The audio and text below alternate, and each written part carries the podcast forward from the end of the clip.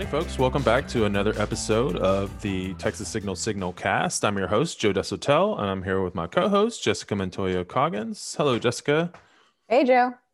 We are back again to discuss the latest happenings in Texas politics from a progressive perspective, as we always do.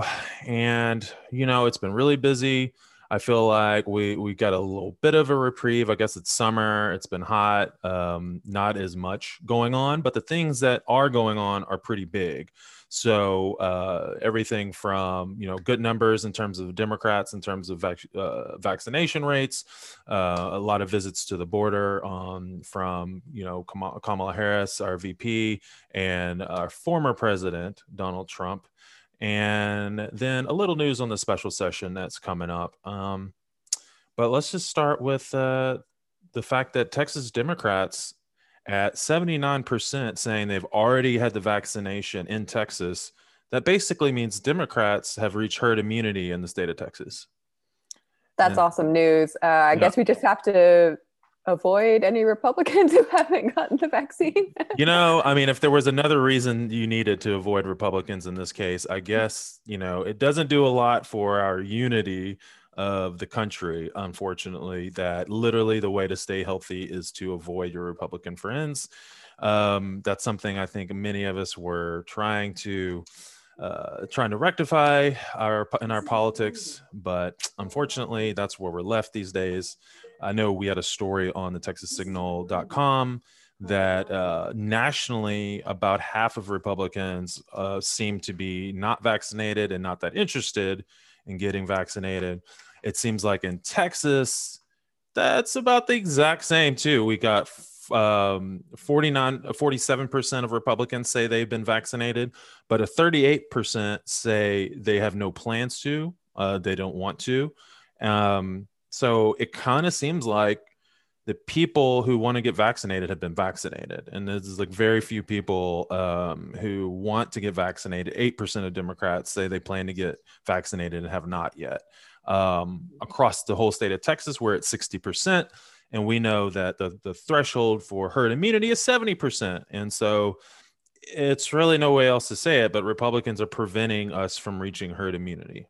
And this is actually something where I think our top three, uh, you know, from Governor Abbott to Lieutenant Governor Dan Patrick to even Attorney General Ken Paxton or any other sort of Republican leader, I think they have really not taken this up. Um, our colleague William Kim also wrote about vaccine lotteries, which some states have used uh, to, to sort of some good success. Ohio um, got some interest when they announced that they were doing these uh, large, pretty large prize money uh, for lotteries, and then also some uh, call. Uh, you could get full, full tuition for for state college, um, especially because younger younger Americans are also at the the opposite end of getting getting these vaccines, um, and that is absolutely something that Abbott has said no to. Um, as we obviously know, he has uh, you know pretty much banned vaccine passports, uh, which some states do do have. Um, so this is actually an area where you know the republican leadership has not taken this up. And it was very interesting you know this week uh, first lady jill biden was in she came to dallas. Uh, she did an event at a high school here with emmitt smith. And then she and she was went to houston where she was joined by the second gentleman doug emhoff. They were at an astros game. Uh, both of these were sort of pop-up vaccination sites i believe at the astros game uh, they had the parking lot available for your vaccines, and then you would also get free tickets to a future Astros game. So nice. this is where, yeah. So this is uh, this is where you see the White House, I think, trying to take up a little bit of the slack from where you know our state has kind of failed. Yeah, it, it's unfortunate, and you know you kind of see this, you know, with the private sector and how they they can help leverage some of this. Um, you, you know getting the interest in, in the vaccine and and rising it to sort of a, a cultural thing beyond a political thing and i think that's so important. You know we talk about that in terms of like broadening our audience and and bringing in cultural aspects and you've done a really good job of that with some of the interviews you've done. And you know but you can see it here as well that the vaccine vaccine should not be political. Uh, the health of everyone should not be political uh, it used to be political just on who was paying for healthcare, but now even just getting healthcare uh, is political, and it's so unfortunate. So these kind of efforts are really important. I love to see that. Love to hear that. I didn't even know that, so it was news to me. And you know, you look at what's happening on the other side in terms of leveraging the, the private sector. And I don't know if you've heard this, but you know as we as we as we sort of transition away from talking about the vaccine and, and what's been going on at the border which is the other kind of big issue that's happened this week uh, the republicans are getting their donors to fund militia groups to come down from well it's technically the national guard right uh, from uh, from dakota south dakota uh, to the border, which this is obviously a big political stunt. Uh, you know, Ron DeSantis has done the same thing. He's going to send us a whole 50 National Guardsmen you know, uh, and then so is uh, Kristi Noem. I mean, to me, this is embarrassing. Like, if, if Greg Abbott is calling for help from other governors and they're sending 50 people to come, you know, help, I mean, I, I feel like that is, um, that's, that's, that's, that seems pretty embarrassing to me. I mean, that seems just like such petty small potatoes. And, and it just shows like he's obviously can't get the job done himself. Well, it's very um, so. In addition to pretty much declaring a, he's uh, Greg Abbott has declared the border a disaster mm-hmm. area, mm-hmm. and we've reported about uh, they're going to borrow two hundred and fifty million dollars um, from a sort of a criminal from a, a justice fund as a down payment. 1st mm-hmm. off for the border wall, and then uh, Abbott announced that we were getting these sort of reinforcements from these other states. Uh, the South Dakota announcement raised a lot of alarm bells. Um, this is essentially a, a, billionaire who is funding this. Uh, he doesn't even live in South Dakota. He's from Tennessee, um, but he's he's giving a million dollars to send these South Dakota National Guards people to Texas. Again, it is just fifty, but it is just really weird. I, I actually looked back. I don't remember. Do you do you do you remember the Jade Helm Oh yeah. Yes, go. All right. yeah. uh, so for folks that don't remember, Jade Helm was a, a routine military exercise. Uh, it was going to be done in the Southwest, uh, you know, parts of Texas, Utah, California, uh, essentially places where it's very hot. And I think that that was a part of the training for the military. Uh, well, uh, conspiracies just were rampant about this, especially in South Texas. Um, there were all these rumors that there was going to be mass surveillance, mass arrests. There were uh, prisons underneath Walmarts. Um, very strange stuff, although probably actually maybe a harbinger of what, what was to come with like QAnon. Um, but Abbott actually kind of leaned into this. Now, he never actually deployed troops. However, he did ask them to monitor the situation that was going on at the military base. I mean, and I went, yeah. I went back and looked at his letter about this, and it was basically saying, you know, we have to protect the civil liberties of Texans, and this is, uh, you know, we don't want any sort of, you know, outside forces encroaching. And I'm just kind of like now thinking, well, now we're going to have these members from the South Dakota National Guard funded by some right wing billionaire who's just coming into our state. We, we don't really know what they're doing this uh, i'm not sure if the abbott of now would recognize the the abbott from 2015 and vice versa. Yeah not at all. I mean and it's really seems like a mercenary you know crew. When you privately fund a military i mean this is not something that you think of in the united states right? I mean every time the republicans harp on the second amendment they're talking about and they say themselves individual rights. Your individual right to to own a uh, own a firearm to protect yourself and your family is different than a rich person being able to hire people uh, who are armed and trained to go monitor another you have a state they don't even live in property they don't even own. And and in some cases we know with the border wall it's it's property that's being taken from landowners against their will by the government. So again yeah how does that align with the values that they play they claim to profess about individual liberty, right, property rights. Uh, all that is is completely thrown out the window in in this sort of latest antics that they're they're performing along the border. Mm-hmm. But we did have, uh, I guess, sort of two dueling images from the border. Uh, so the vice president was was in El Paso on Friday. She was there with uh, Senator Dick Durbin from Illinois, who's been a longstanding uh, uh, author of the DREAM Act, which would uh, provide um, a pathway to citizenship uh, for many undocumented immigrants. And then also Representative Veronica Escobar. She is the congresswoman from El Paso. Um, and I know you you had an interesting uh, point that John Cornyn made, which maybe we need to show him a map of Texas because he he got some of his geography wrong. I think. Yeah, I mean, he was complaining that uh, the vice president wasn't going to the real border when she was going to El Paso, which literally translates to the pass, as in passing from one country to another country, one land to another land. So you know, yeah, I think he, you know, somebody who's been in statewide government for that long should know that El Paso is in fact on the border, sir. Um, you know, we know that they're avoiding El Paso a lot because it, it conflicts with some of the very ideas that they claim and claims that they make about El Paso, from it being one of the safest cities, large cities in America, um, to the fact that the gun violence that took place there, the manifesto of that killer was literally saying a, a a Hispanic invasion of Texas, which directly reflects the same type of verbiage that they've been using uh, for the border, uh, in, in, what they call, you know, the, the, ongoing border crisis.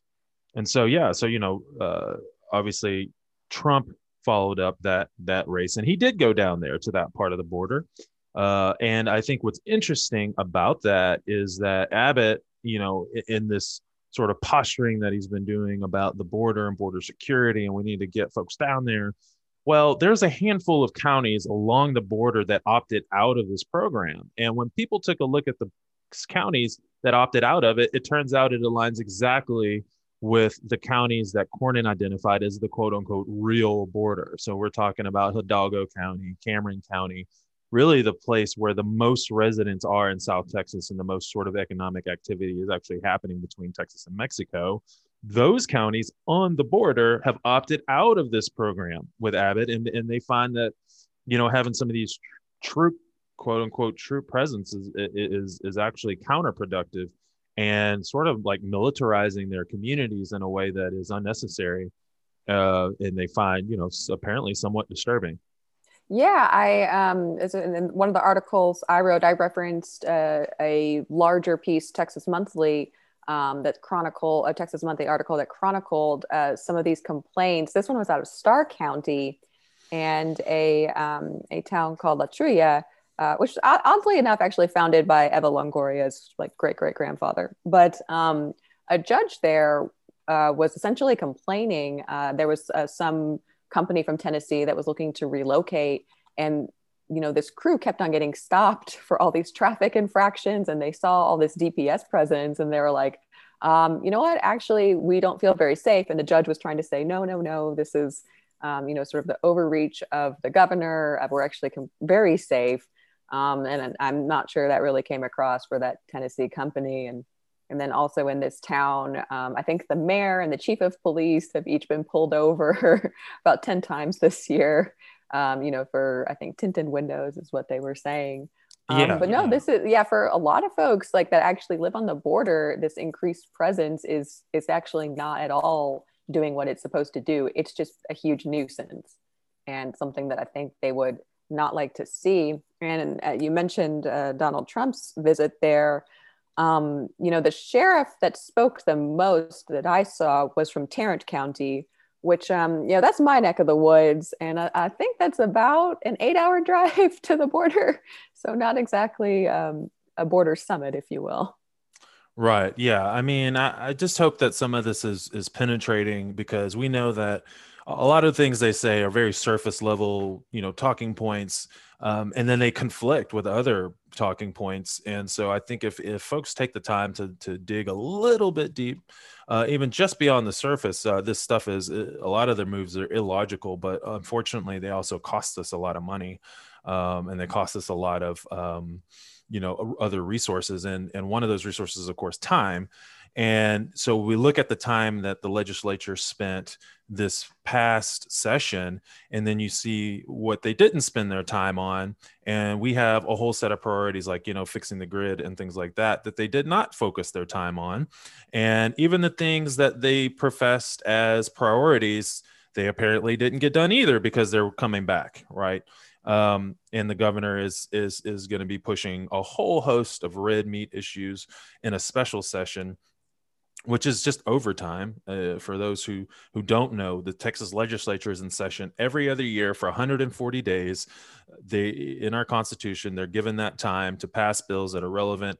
Uh, the only bill they absolutely have to pass according to the constitution is the budget. And so they passed the budget and that is where abbott you know, vetoed Article 10, which contains funding for staff. There's been a lot of confusion over because essentially he lied uh, that he was defunding the legislators and not giving them their pay, but their pay is in the Constitution. So people need to understand that. And I hate that Democrats, because we're fact based, have to explain why what the Republicans are doing is either bad or just a lie. Uh, but in this case, it's really important that people understand because when the governor put out the veto, he said no pay for those who walk out on the job, right? Uh, the only people that you know broke quorum were Democratic legislators whose pay is completely unaffected. The staff of both Democrat and Republicans are going to be effect- affected and we're actually going to do uh, another uh, podcast next week with a staff member a chief of staff for a legislator who wants to talk a little bit about what this is like from a staff perspective uh, and sort of their concerns because a lot of these people they're underpaid they're overworked uh, it's a job where you're almost told like hey you know like this is great experience and uh, there's very few who, who get to have long-term careers uh, where they they're paid their their worth in money and not experience. And so, adding insult to injury by by docking their pay or taking it away completely, or even threatening to, is awful way to govern. So. It's uh, awful too. And there's also a lot of impact for the US Capitol staff. I mean, you have custodial workers, mm-hmm. janitorial mm-hmm. workers, uh, cafeteria workers, uh, lawns folks, and then also people who do a lot of the reference keeping for the Capitol. Um, I know that's your your background right now, and it's in it's, in this extraordinary building, um, and one that's that has uh, you know a lot of people that that's that's their living, and that's where, um, yeah, as you say, like this is this this is taking this is hugely impactful in a horrible way for a lot of folks. Yes. And so the Democrats have essentially appealed to the Texas Supreme Court to void Abbott's veto on the grounds that it was unconstitutional. And from what I understand, they seem pretty confident in in in their case and either way, they will get the opportunity to reinstate that funding. And we don't know what, what they will do in terms of breaking quorum again, or, you know, you would imagine they there, there must be some appetite for that, uh, knowing that when they did it the first time, that the governor could obviously call a special session. And I feel like uh, there's so much energy, excitement, and attention now on this issue here in Texas that they're going to get the support that they need and it's really up to all of us to to uh, to continue to support those legislators who are standing up for your right to vote standing up for their constituents and really all texans because the the things they're trying to implement will affect all Texans at some level. Uh, somebody you know will be affected, might have their ability to vote taken away or abridged in a way that uh, you know uh, sees them miss the opportunity to vote and and so you know this is really about our institutions and the value of our institutions more than it is about a partisan issue. And um you know and, and we've mentioned this before as well that as the special session arises and even though we expect it to be all red meat uh, they're the republicans are not all in sync with each other. And so you've got uh, and part of that is because when the governor vetoed Article 10, like I just mentioned, and also the funding wasn't just for Democrats, it was for Republican staff as well, and all the attorneys that uh, help write the legislation. And and so uh, you you have a House Speaker and a House Republican caucus that are you know not happy with the fact that their staff is not going to be getting paid um, and and how are they supposed to do their jobs if if the staff is not there? Uh, you know, we know the staff does most of the work, so. Um, yeah, so I, I I think that it's it's it is going to be at a high level framed of Democrats versus Republicans, but there's a lot uh, kind of going under the surface uh, of Republicans sort of challenging uh, Republican Republicans, um, and we know too that some of this, some of the bills that they're kind of trying to bring back, even though they were basically red meat Republican primary voter issues, uh, Republicans have full control of the government, and if they really wanted to pass all of this stuff, they could have, and they really agreed on it, they could have passed it much earlier, and Democrats wouldn't have had the opportunity to sort of run out the clock. One thing that I learned, and you probably already knew this, but apparently for the special session, you only need a 24 hour notice if you're going to put something up on a docket. So if the testimony is lined up.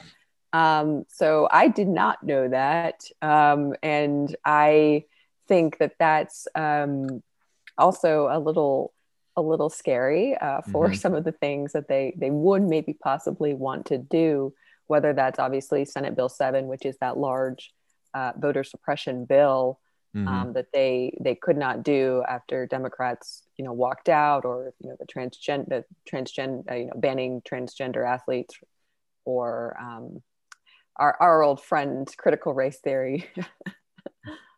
Yeah, and and that's one we wanted to to mention as well. We just did a story on critical race theory on texassignal.com just published today, uh, Thursday, about the Republican, well, let's say very conservative think tank called the Texas Public Policy Foundation.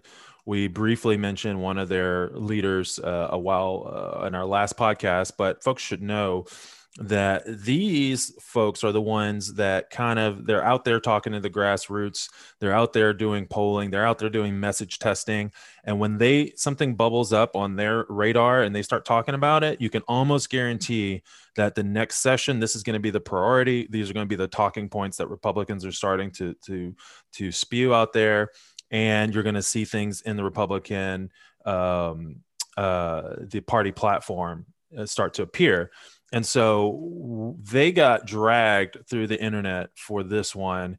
Essentially, they came up with a list, and, and you could say they're sort of workshopping this a little bit and didn't go over so well. But ideal, the idea here was to tell parents, hey, if you hear your kids talking about any of these long laundry list of issues, uh, understand that this is critical race theory.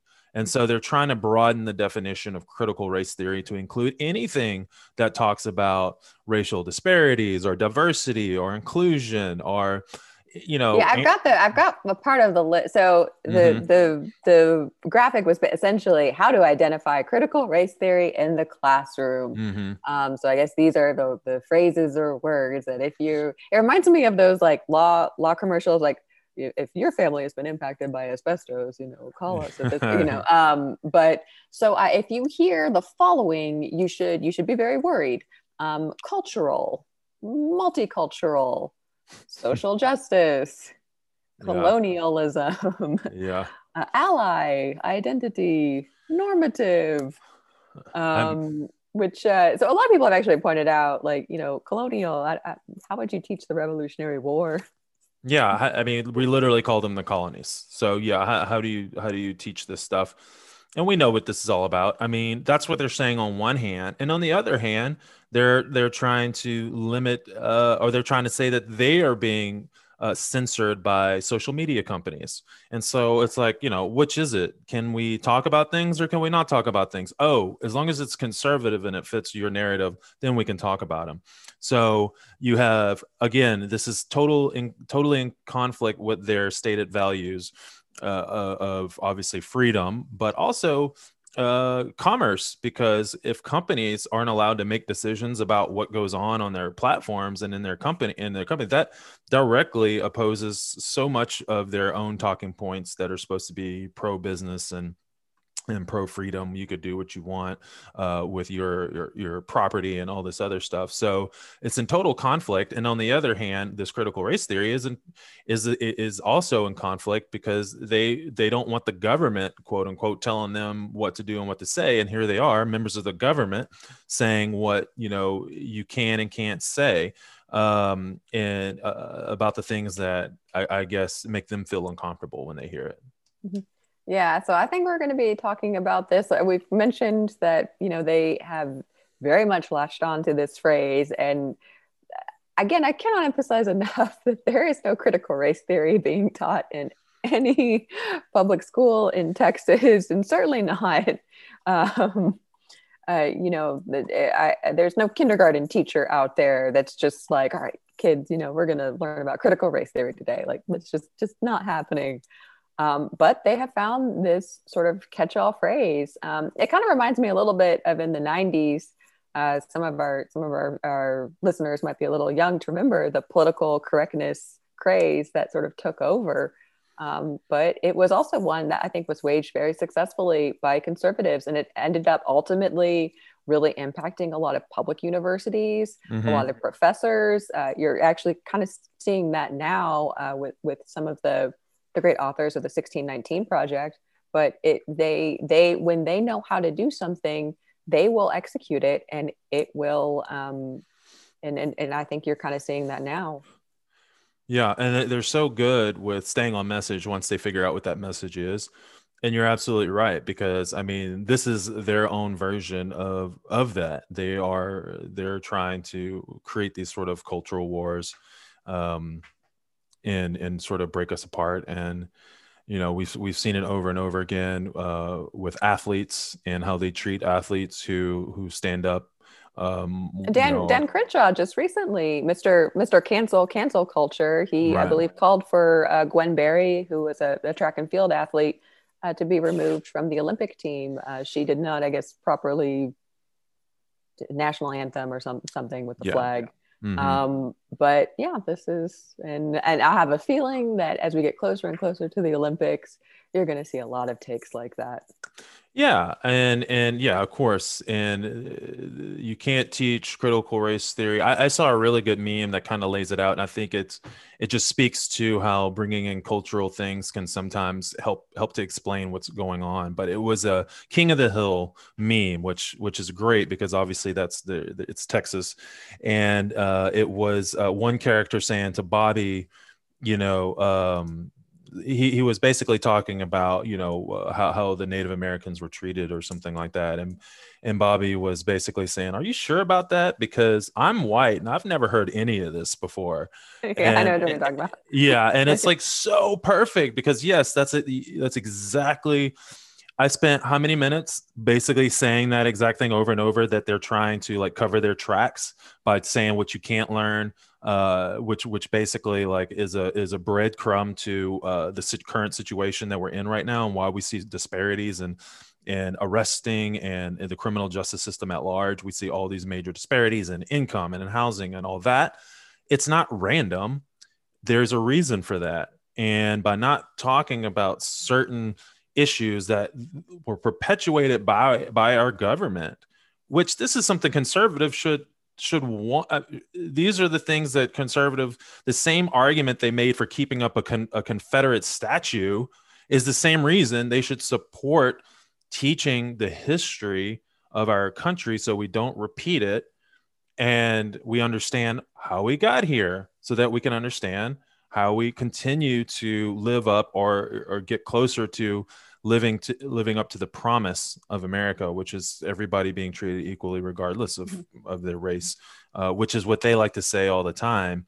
Uh, but then when it comes down to actually teaching that and explaining to people how we got here and what's our history, it's a totally different story. No. Um, so I, I, did since you mentioned uh, Gwen uh, Berry, the the athlete. I and I always like to say let's let's bring in some good news. Uh, they are doing Olympic trials right now, mm-hmm. and we can be very proud of a couple of Texans that are uh, making tons of headlines. One, of course, is uh, perennially. Um, Simone Biles is uh, still doing things that people have never seen before. I know. I can't believe that you know, I just watch her and I'm like, wow, we're the same species. That's that's crazy. yeah, how can you do that with your body? Yeah, exactly. um, and then we have another Texan, um, Sha'Carri Richardson. I'm not oh, sure. Yeah, from Skyline. Yeah. yeah. and so she's breaking records and she's you know i think she just set a new record for the 100 yard dash or something like that but you know she'll she'll be one to watch in the olympics and so you know we have so much to be you know proud of uh, in our state and i think it's really important that you know we make a point to remind folks that it's not all bad. You know despite what the republicans are doing to your rights uh, there's a lot of really great things happening. Texans you know, uh, are obviously, you know, uh, fighters and, and, and innovative in a lot of different ways. And, you know, we persevere in spite of our government and it shouldn't be that way. Government should be a partner with the with the people that it, it's there to represent and the whole point of having a government uh, is not to make your life harder. And so yeah there are some bright spots out there. We need to always kind of remember that. I think that's good. That is true. I mean, regardless of what happens this month, and it, it, it could it could be very bad, but um, I, I will still um, I, I am excited about the Olympics and yeah, and we're, yeah, and Texas is going to have some great representative re- representation there. So, um, yeah, and so I, I would like to see us try to find ways to you know bring in some of those folks to talk to them, even if it's not an overtly political conversation. Uh, just understanding like you know uh, their experience and yeah. and how how they feel representing Texas uh, to the world, not just yeah. America. Well, I'd be interested. I mean, just a little off the Olympics track, but the recent and NCAA changes for college athletes, that's a whole other issue mm-hmm. that we could certainly talk with a lot of folks about that. And um, and uh, so yes i i think actually our sports coverage has has uh, we we we've had a couple of things there. And, and i think that that is an area where we can definitely increase yeah i mean we, we have no shortage of superstar athletes uh, that are from Texas. So I, I, totally agree, and especially at the college level, they go on to to play in other places, but uh, but at the college level, we have a lot of uh, potential. And you know, I think about the you know Vince Young, the the superstar quarterback from UT who won the last one who won the national championship. If that guy got even a sliver of the money off of his jersey sales, I mean, he wouldn't even ever have to work again. Um, and so, it, you know, you just think about these universities making so much money, not just while they're while they're there, but even long after they're gone, making money off of their efforts and their work ethic. And you know, what could be further from from capitalism than not allowing somebody uh, to make money off of their own hard work? Mm-hmm. And Absolutely. so, yeah, and so it, it's just it's just another. Uh, cultural opportunity to, to kind of connect the work that we're doing and, and trying to fix in this state so that uh, people can uh, you know maximize their own um, skill set and, yeah. and, you know i mean there's some discussion that maybe it's possible that there could be a company that sort of reissues some of those jerseys from colleges with those athletes or, or stuff like that yeah, the licensing right. stuff right yeah. There's there are a lot of people that missed out on on uh, on I think a very uh, uh on on their image, and mm-hmm. it's it's not fair. Yeah, and I know that that might mean that you know some boosters are going to be able to recruit you know differently or have new tools to recruit. But uh, I think there was either it was a bill or it was a court case, something. But just this week, uh, there's an effort, I'll put it that way, to make sure that the students could gain, you, you know, uh, essentially some rights to their uh, to their name and likeness and make money off of that, which would include endorsement deals and things mm-hmm. like that. And so you don't necessarily have to to go to the top D1 school in your state uh, to uh, to to make a name for yourself. You know, some athletes choose to go to smaller schools so they stand out more, and those athletes are are are still very likely to be able to get endorsement deals outside of you know the school providing you with with some other perks, mm-hmm. right? Um, and so you know that's just that's just something that I think we're we're slowly uh, you know coming to the realization that yeah this is in any other industry this would be totally illegal to deny people uh, rights to their own name likeness and things like that and make money off of it so definitely progress and it's good to see it's really good to see that so um yeah so i think that's that about covers it for this week Yes. Um, so we'll uh, be monitoring that special session. We'll see if there's any announcements around that or what what comes from that, and we'll we'll be there tracking it all. Absolutely. So the special session kicks off next Thursday on the 8th. It'll be the first day. They usually will clock in around noon to start the session. Usually nothing happens on the first day, but uh, we expect some time between now and then to get an agenda. So we don't even have an agenda. We, we we're speculating when we say it's going to be the the SB7 bill and critical race theory because this is what's kind of being floated out there. So there is a level of expectation. Uh, the good news is I'll say that Democrats can uh, propose their own bills. And so if they say we're going to you know uh, the special session call says something about uh, voter integrity because that's the phrase they've been using. We can write our own voter integrity bills and we could say hey our voter integrity bill includes same day voter registration includes online voter registration it includes um, you know overnight voting at certain locations and and so you know my hope is that we come up with some really good bills and we're able to hold republicans accountable. And if they do end up passing a bill that we're able to not only water it down the worst take the worst of it out but that we're also able to put really good things in there and pressure them um, because we, as we saw uh, this stuff is having a huge impact. The, the attention is having a huge impact uh, we we got Republicans to basically say uh, they have no idea how the ability to overturn an election even got into the bill. We have no idea. We never intended that to happen. Now, I they rarely ever backtrack. So the fact that we can do that shows the power of holding these folks accountable and that it does matter. And, and, to some degree, more than fighting against Republicans, we're fighting against apathy and we're fighting against people not believing that their voice matters. And a lot of the Republican strategy is to make people believe that and, and, to, and to say, you know what, it doesn't matter no matter how hard you try. Uh, you know, we're going to discount you uh, as a member of the majority. Um, you know, your voice doesn't matter because we have the, the, the levers of government and power, and what we say uh, goes. And so, uh, don't believe it. Don't let them silence you, and understand that their efforts to to reduce your ability to vote just tells you how important it really is to them. And so, yeah, that's that's it. So go out, and prosper and continue to check in with us at texassignal.com and if you uh, feel so inclined we would really appreciate you becoming one of our patreon supporters by going to the website looking at the top right corner and joining uh, it basically is a sort of like a monthly subscription uh, to make sure that we can continue to do this type of progressive journalism on the site, the podcast, uh, Twitter, Instagram, and everywhere else that we work to hold uh, our government accountable. So I just talked with a, someone who joined as a Patreon this week. So I was like, nice. yay. yeah, awesome. Love to hear that. Uh, we might have to start doing some of that, like feature. You know, like when the NPR, your name pops up, it's like, oh, such and such. You know, when they do those tote bags. yeah, yeah, yeah. Whatever it takes, folks. Like, uh, we we want to do this because it's a service, and we believe in we believe in it. We believe in Texas. We believe in you, and we want to.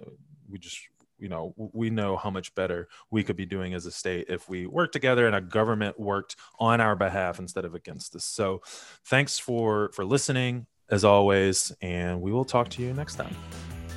Bye guys